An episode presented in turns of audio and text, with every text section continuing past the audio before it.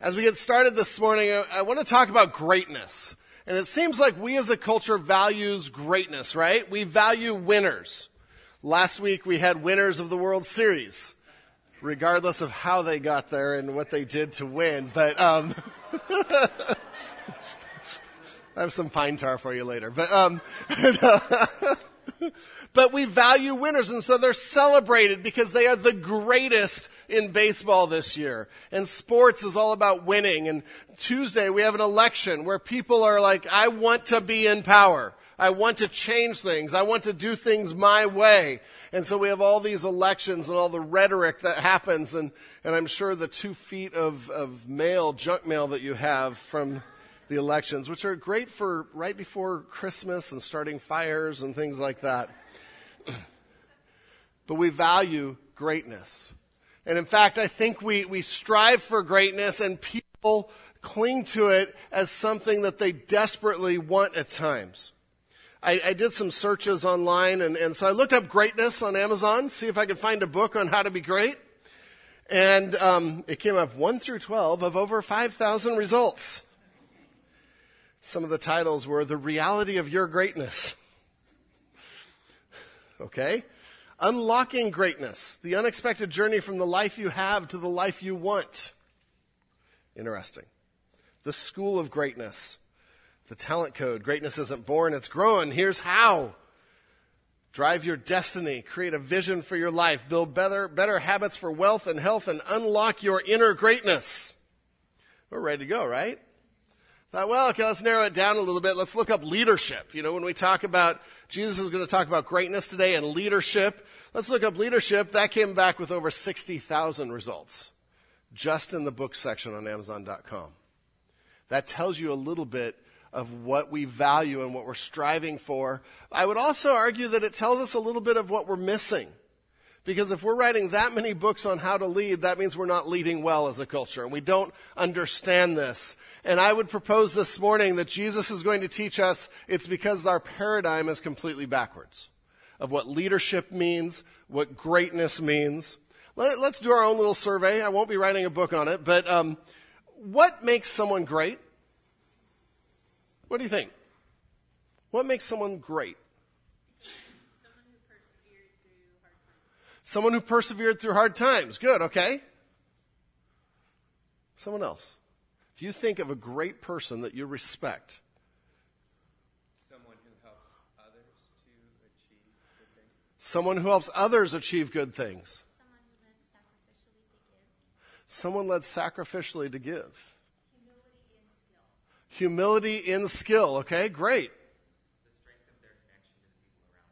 Strength of their connection to their people. Now, what you guys are describing isn't the normal paradigm. You realize that, right? Because we define greatness as a culture as what you achieve, how much power you have, how much notoriety you have, right? That's how we often describe greatness. But this morning, as we come to our text in Luke, Jesus is at the Last Supper. And last week we talked about the Last Supper, and he's about to be arrested that very night. And he's about to be crucified the next day. And so now he's coming to this group of 12, now 11 because Judas left, 11 men that are to lead the church, that are to lead and take over his ministry, take over his mission, and spread Christianity to the known world. Just a small task. And so now he's going to give some last words to see if they're ready. You'd think after three years, maybe they would be ready by now, maybe they'd get it by now. But I don't know. We're going to talk about that. Turn with me to Luke chapter 22. Luke chapter 22, verses 24 through 38. Luke 22, and we'll be looking at verses 24 through 38. And the scene, like I said, is the Last Supper.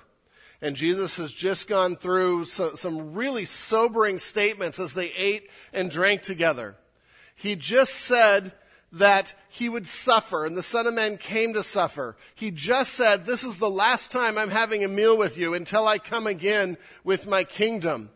Multiple times now he has said, I will be killed. I will suffer. I will die.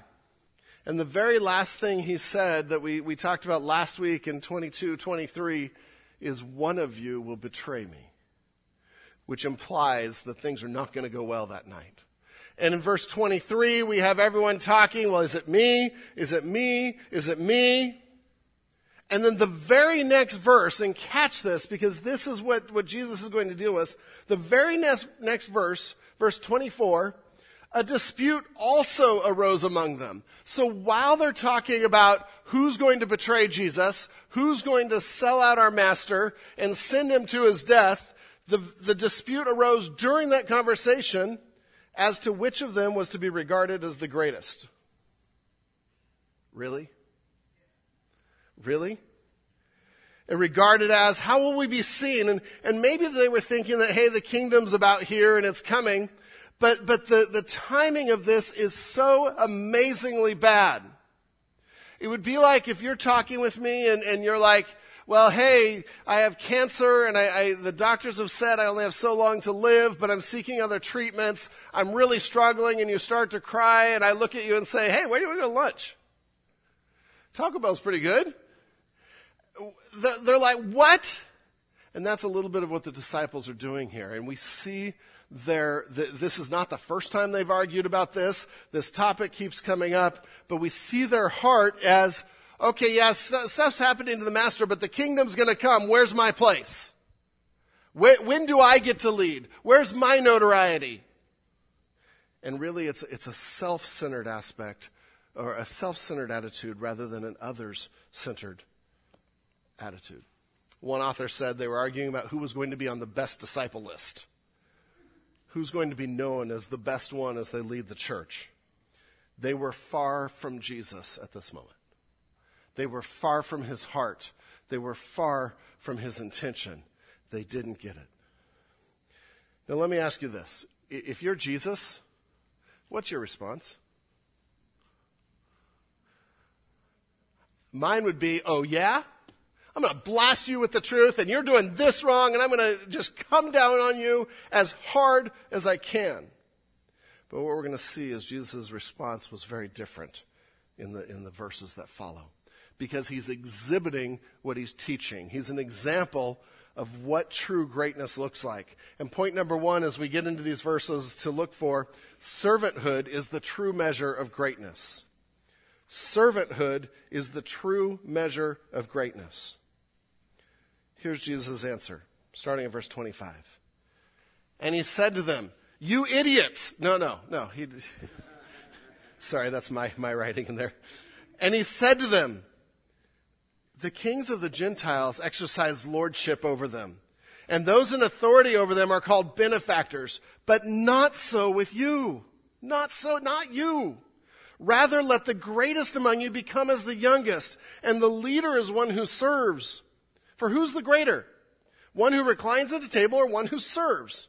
Is it not the one who reclines at the table? But I am among you as one who serves. And we see these confused disciples that are on the wrong page at the wrong time, missing the point of what's happening. And instead of calling them idiots, Jesus starts to come alongside and show them truth and to bring them to an understanding that he wants them to have. This is a remarkable picture of patience here that I don't know that any of us would have. He didn't jump all over them, but he shows the servant leadership that he then talks about of not exercising lordship, not having to be called benefactor, but being the least, being the youngest, being the servant. I can remember one time we were at Wildwood, and um, it's a leadership camp, and especially that year we were focusing on leadership. And one of the members of our team was a little frustrated with the rest of the team. They weren't keeping up. They weren't doing what she thought they should be doing. And um, the context was in a competition, which tends to bring out, it doesn't build character, maybe it does, but it exposes character. And that's why they, they put some leadership challenges in the context of competition. It was awesome. And, and so finally, our, our leader, the, the, the Hume worker there, said, okay, you're in charge. You have a lot to say. You're in charge. And so they just start barking out orders and they go off and, and we're all trying to follow, and we have some injuries on our team, and, and we're all trying to follow, and within three minutes, she was gone. We had no idea where she was, and we were lost. And I remember in the next five, ten minutes trying to get the group back together, and we found her because I don't really like losing students that parents allowed us to go take on camp. Um, we, we found her, we got all back together, and we just debriefed right there. And we said leadership isn't about getting there first. Leadership is about getting everyone there. And we begin to teach what servant leadership looked like. That it wasn't about lording it over. It wasn't about coming down on people. Eh, it was about bringing them to a point of truth. That's what Jesus is doing here. It's remarkable. J. Oswald Sanders, in his book Spiritual Leadership, which if you ever read a book on leadership, that needs to be number one, other than the Bible. So, number two. He wrote this The man who is impatient with weakness will be defective in his leadership. The evidence of our strength lies not in streaking ahead, but in a willingness to adapt our stride to the slower pace of our weaker brethren, while not forfeiting our lead. If we run too far ahead, we lose our power to influence. You can get that quote from me later if you're like processing it. There's a lot in that quote. But here, Jesus is showing this. He's showing that he's a servant not by bringing the hammer, but by coming alongside and saying, hey, this is where you need to go. And some gentle but leading teaching. So he didn't, he didn't give up leadership, but he taught in a way that would change lives. And, and, so let's jump into his, his teaching here. Verse 25, he shows us two worldly approaches to leadership, two worldly approaches to greatness. And there's probably more, but we have two in this verse. And he said to them, the kings of the Gentiles exercise lordship over them. And the first worldly approach to greatness is power. Power. And the, the idea of exercising lordship over there is, or there is a power-based leadership. It means to be master of, to dominate. You will do what I say. You will do it now because I'm in charge. And, and quite frankly, that works for about six months. And then study after study and leadership have shown it doesn't work after that. Because people tire of that. People get tone deaf to that and ignore that. But he says that's what the Gentiles do. That's the leadership you're used to. We're going to dominate. We're going to be master of. It's an authoritarian leadership that demands you follow without question. It's power. Power-based leadership. And power is intoxicating. Because we think if I had the power, everything would be different. Because I'm so perfect. But we also, I think, are, are filling some sort of sinful need in ourselves when we have power to be in charge, to feel more important. And we're boosting ourselves up as significant when the only true significance comes from Jesus Christ and doing his work. But we're trying to find all these false ways of doing this. So the position of power, exercising lordship, leads by virtue of position, power, and fear and it is always a poor substitute for genuine leadership and genuine greatness. And so Jesus calls it out. He says, yeah, the Gentiles exercise lordship over them. And I can just picture them thinking, well, yeah, we don't like that. And then he says, and those in authority over them are called benefactors. And, and we don't understand the whole benefactor system, but basically, the first one is about power, this one's about recognition. This one's about status. A benefactor would come alongside and say, if you do what I want, I'll give you this, but my name has to be on it. And, and, I need to get credit for everything that happens. So they bestowed gifts to demand loyalty and then they took all the credit. Benefactors had all these great exalted titles. Some of them even called themselves gods, little g. It's a person that's a little bit high on power a little bit, princes were often called benefactors. The, the wording there is actually uh, saying, I want recognition that anything done is done by me. And so it's the politician that takes credit for every good thing that happens in America under their watch. Now, maybe they deserve some of that, but when, when, when one person tries to take credit for everything that happens, that's falling into the, the, the trap of recognition and status and thinking that greatness comes from that. If I can just have enough recognition, if I can just take enough credit. And so this type of leader, and you've all been around them, this type of leader, everything is worded in the I. Everything is, look what I did, look what happened. Even if you did it, it's so frustrating, right? When you're at work and you do something and submit a report and it's awesome, and you hear the boss saying, yeah, I did this. To their boss. That's what a benefactor would do. And so we have two worldly approaches to greatness, power and recognition. And that really does sum up a lot of this world, doesn't it? And what people are seeking in this world. And Jesus is saying, no, not with my leaders, not with the people that are going to found my church, that are going to carry on my ministry. This is a, a, a subject that I actually ha- have a real passion for in my heart because I'm watching leadership trends. And I'm watching trends as some of our younger men and women are coming into leadership. And, and the, the talk about leadership, the tone of leadership is changing in a very, very damaging way to the church, in my opinion. Because I, am hearing from people and I'm, I'm hearing pastors that are more and more saying, you have to follow me because I'm the pastor. You have to follow me because I said, and I'm God's man here, and I'm infallible. Okay, they don't say that, but, but that's the implication, right? And, and the, the spiritual abuse of authority I'm seeing concerns me in huge ways. I, I talk to young men sometimes, not, not in our church, but, and they're like, well, I, I'm the leader. They have to follow me. And so I'm going to come in and do everything I think should happen, and they must follow me because I'm the leader. And I'm like, oh, you poor man.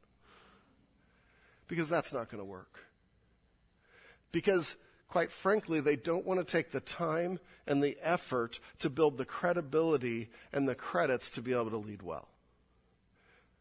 We're in a culture that wants a fast fix, do what I say now, how I say it, rather than putting in the time to lead well.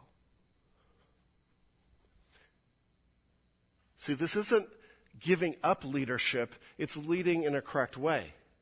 It's leadership that actually listens to people around and, and greatness that views themselves as servants and strives to bring people along in the same direction. And I would echo what Jesus said in 26 not so with you. Not so. We cannot fall into this. And so to his disciples, he says, you've seen it. You've seen, you've seen the, the paradigms of power, of recognition, of status, of taking the credit. Not so with you. And he paints an upside down, backwards picture of greatness that this world cannot understand. He says, rather let the greatest among you become as the youngest. Now, in, in, in their culture, and a little bit in ours, we can understand this. In a family, the eldest had certain rights and privileges and responsibilities. They even got double the, the share of the inheritance than anyone else. And my eldest is like, yeah, this is how it should be. The youngest then was expected to serve the rest of the family. And there was this order, uh, depending on birth order and age, there was this order of priority and importance, I, I guess you could say importance, of what someone was supposed to do and what authority they had. The youngest, they got the worst jobs. They got the dirtiest jobs. They got the worst seat in the car. Probably had to sit in the middle in the back. Jesus says, You want to be the greatest? Be the youngest. Take the worst seat. Find ways to serve someone else. Don't think of yourselves as having a right to anything and demanding and taking and grasping at that authority. Rather, serve. Serve. He goes on to say in verse 26 after let the greatest among you become the youngest, he says, and the leader as one who serves. The word for serves there is to wait on tables. To, to be the one that's bringing the food out, the one that's cleaning up and bussing the table that's scraping the gross food that is sort of left over off into the trash. He says, You want to be a leader? Start there. And, and it's not that you just start there, but you continue there. That's what leadership looks like. That's what great, greatness looks like. If you compare the Gospel of John to this in the upper room, probably right around this time, I would think as a response to this discussion, we see Jesus get, well, actually he did it earlier, um, we see Jesus get up and put on a, a towel and wash his disciples' feet. And he's showing them what a servant looks like. He's showing them what greatness looks like, what leadership looks like. In verse 27, he goes to the world's view again. For who is the greater? One who reclines at table or one who serves? And they're thinking, of course, the one that reclines, because the lesser guy serves and we get to relax.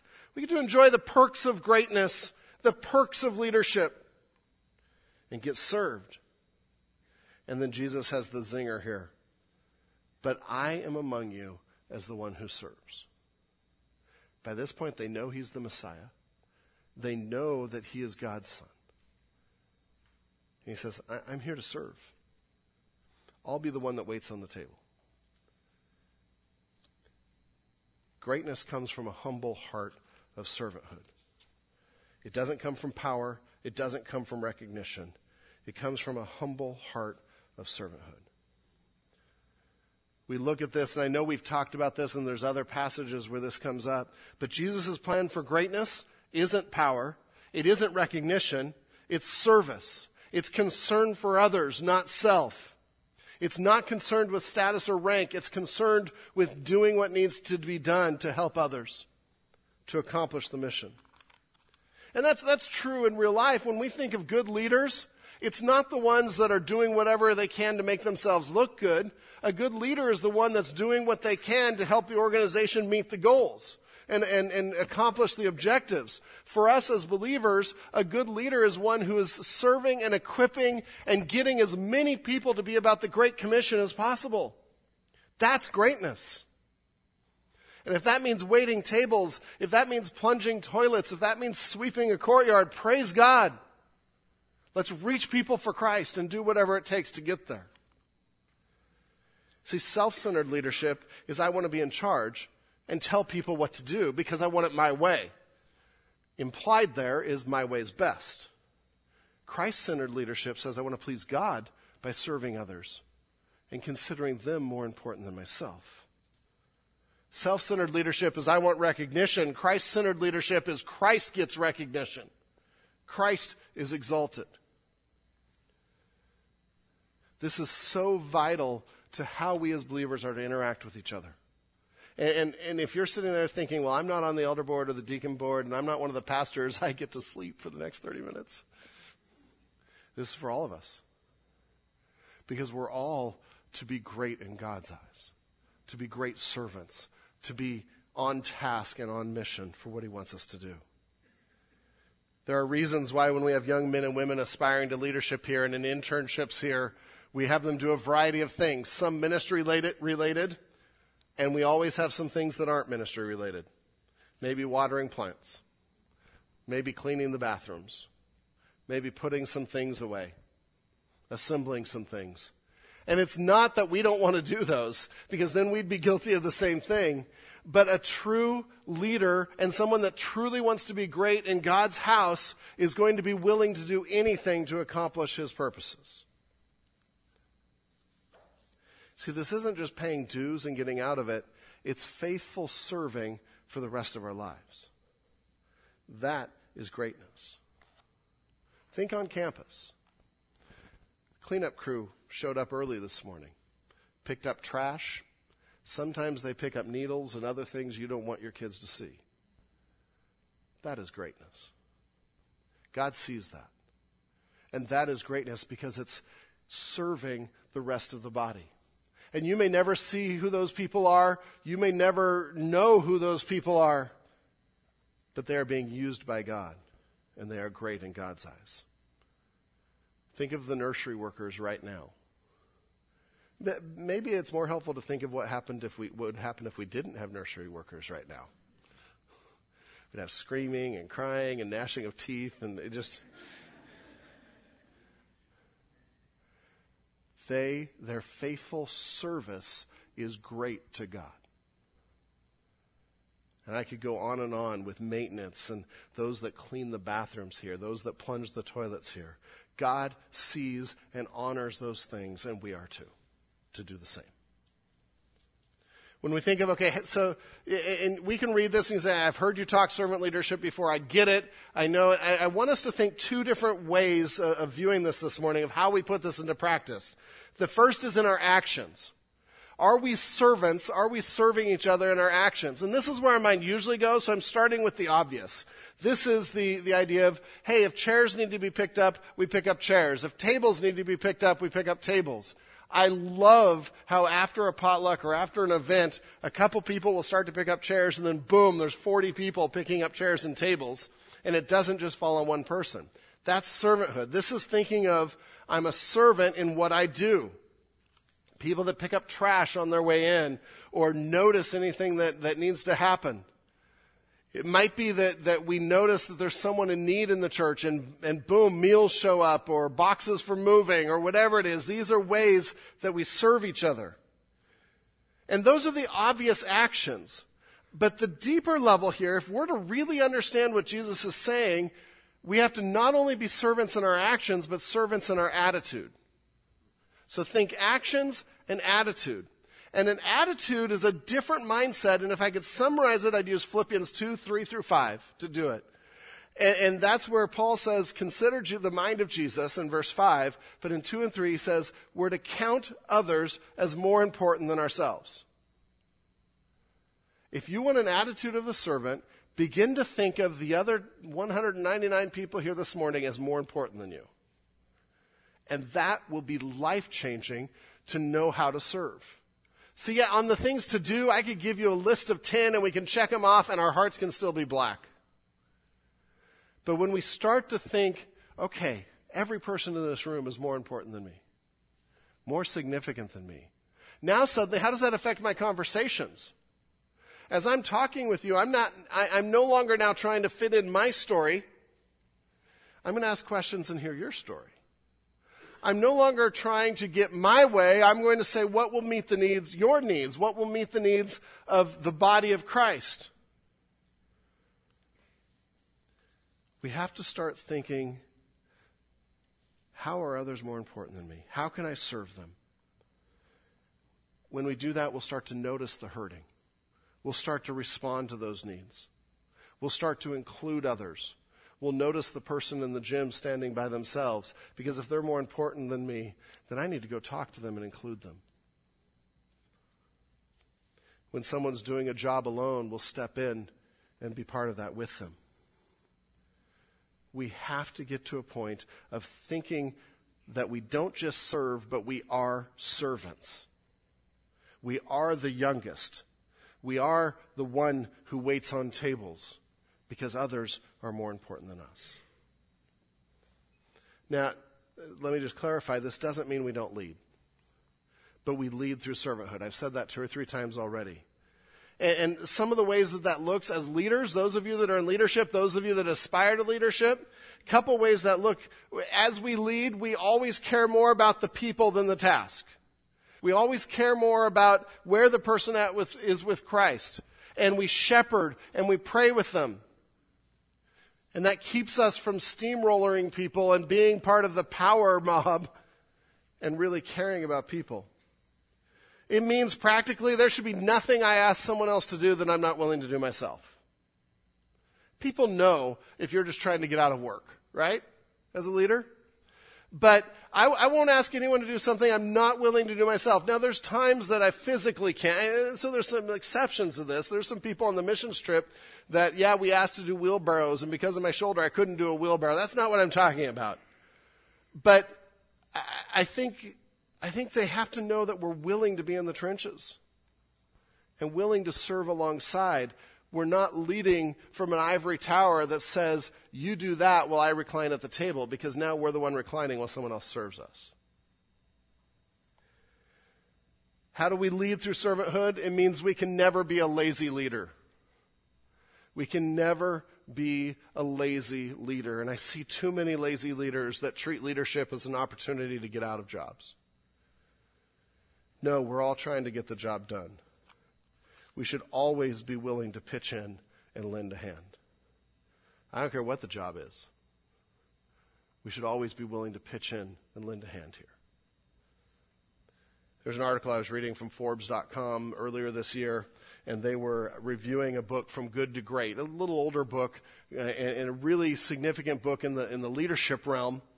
And they did this study, and they did a 30 year study of Fortune 500 companies and what set their leaders apart. And there were two things that came out across the board in these surveys. And they were, this was revolutionary when the study came out so much that Forbes even picked it up again this year. And, and, and they have all these, uh, there's a whole article here. But they said the two characteristics that represent great leaders number one, humility. Humility. They pointed out some exceptions, like Elon Musk and some of the other big names we have, and they're like, ah, those are aberrations, or, or maybe they're not leading all that great. Number two was commitment to accomplish the task, dedication to accomplish the mission, that they would get involved and do anything they could to make it happen. It, it was sort of fun because in the Forbes magazine article, um, it said these, these, these principles aren't really new, and they quote Jesus. I love it when Forbes quotes Jesus. and they quote the passage, uh, or a similar passage to what we're saying. They said, Jesus a long time ago said you need to be a servant to be a leader. And, and I'm like, yep, that's, we need to remember that. Power recognition. Servanthood defeats power because we're willing to serve alongside. Recognition, we need to be willing to give the credit where credit's due to give the credit away. I know I'm spending most of my time on point number one, just so you know, we're not going to 1130. Do you guys know who LaDainian Tomlinson is? Few, few of my football friends do. Um, running back for the Chargers and the Broncos, right? And in 2006, he was running for the Chargers. He took his position, took the ball, sprinted around, scored a touchdown for his NFL record breaking 29th touchdown of the season. Never been done before. Impressive as it was, what he did afterwards was what people noticed. Because instead of raising his hands in victory and dancing around, they do all this crazy stuff. I'm not going to do that right now, but um, he called his offensive line over and he celebrated with his team. Afterwards, as he's, he's being interviewed for this, all of his interview used we and us rather than I and me. He says, we this is a great accomplishment, and we accomplished it together. And he acknowledged his teammates and he acknowledged others, and it was such an incredible example of giving credit to others and giving away credit instead of saying me, me, me, and mine, my, my. That's an example of how we need to be to show greatness. We're not trying for power. We're not trying for recognition. We don't need credit in the church. We need to get the job done. That's what Jesus has left us here to do. We need to move through the rest of the text in 10 minutes. Point number two in your notes God rewards humble, faithful servanthood. God rewards it. May not be here, but God rewards humble, faithful servanthood. And this is for his disciples. Again, they've just said the stupidest thing at the stupidest time, and he is lovingly bringing them along. He says, You are those who have stayed with me in my trials. You've been faithful the last three years. You've seen it. You've seen the attacks. You've seen the temptations. You, you, you've seen the, the, the trouble. He says, And I assign to you, as my Father assigned to me, a kingdom, that you may eat and drink at my table referring back to the Lord's Supper, now he's saying, You're going to eat and drink with me again, that you may eat and drink at my table in my kingdom and sit on thrones judging the 12 tribes of Israel. He says, By giving up the need for recognition and power here on earth, you're going to be part of my eternal kingdom. You're going to be at me with the marriage feast of the Lamb, with me. You're going to rule with me in my kingdom. See, there will be a reward for, for humble servant leadership. It may not be here. There may be things we never get credit for. Would you rather get credit a little bit of time here, or would you rather sit and eat with the Lamb for eternity and rule with Him? So, all kinds of debate about the 12 tribes of Israel. I'm not going to go there this morning. We can talk about that offline if you want and, and who's being ruled here and who's in the millennial, millennial kingdom. But know that God rewards humble, faithful servanthood. And then we get to 31 through 34, and, and this is a bad example of what Jesus is talking about. And then he's going to give himself as a good example in the verses that follow. Point number three Peter's proud greatness must be replaced by humble dependence on God to truly influence others. I know it's a mouthful. Let me read it again. Peter's proud greatness must be replaced by humble dependence on God to truly influence others. And so we don't know. Maybe Simon was one of the louder voices in this discussion of who's the greatest. Not outside the realm of possibility with who we know Peter is. But, but Jesus looks at his disciples and he uses Simon's name, Simon, Simon, to get his attention. Behold, Satan demanded, or asked in some versions, Satan demanded to have you that he may sift you like wheat. In the process of sifting like wheat, they'd use these screens and put the wheat and the chaff and sometimes little gravel things, and they'd sift it out, and they, were trying to get the bad parts away from the good parts. But he's saying, Satan wants to, to, to sift you. Interesting, in this verse, in verse 31, the yous there are all you alls. So he's talking to all of his disciples. He's like, Satan's about to attack you. And, and this is in the context of talking about greatness and leadership, and he's preparing them. But then he switches to the singular because he's talking to Peter. He says, But I have prayed for you, Peter, that your faith may not fail. And when you have turned again, strengthen your brothers. Peter said to him, Lord, I'm ready to go with you both to prison and to death. I'm good. I'm not fallen. I added a little bit in there. 34. Jesus said, I tell you, Peter, the rooster will not crow this day until you deny three times that you know me. Wow. Wow. We've heard, we've heard Jesus predict this as we've studied through Matthew and as we studied through Mark.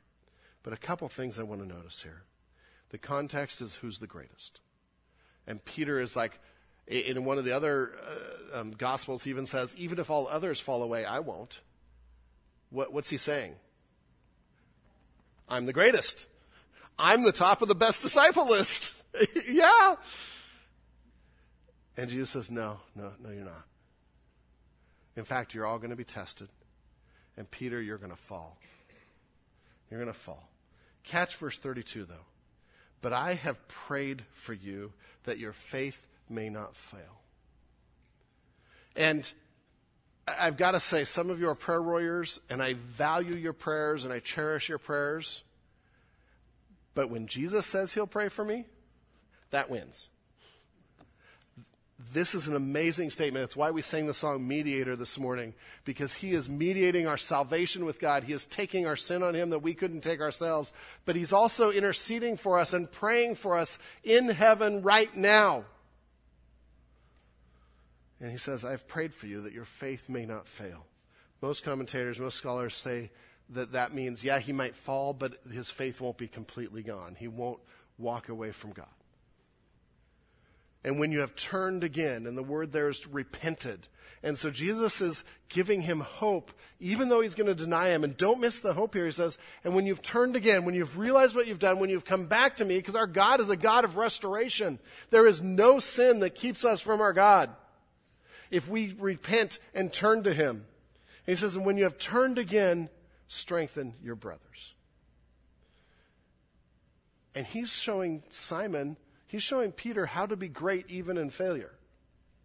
He says, when you fail, when, when, when, you're, when, when you've denied me, when you've denied that you know me, repent turn around, follow me, let me forgive you, and then use that to influence others, use that to strengthen others.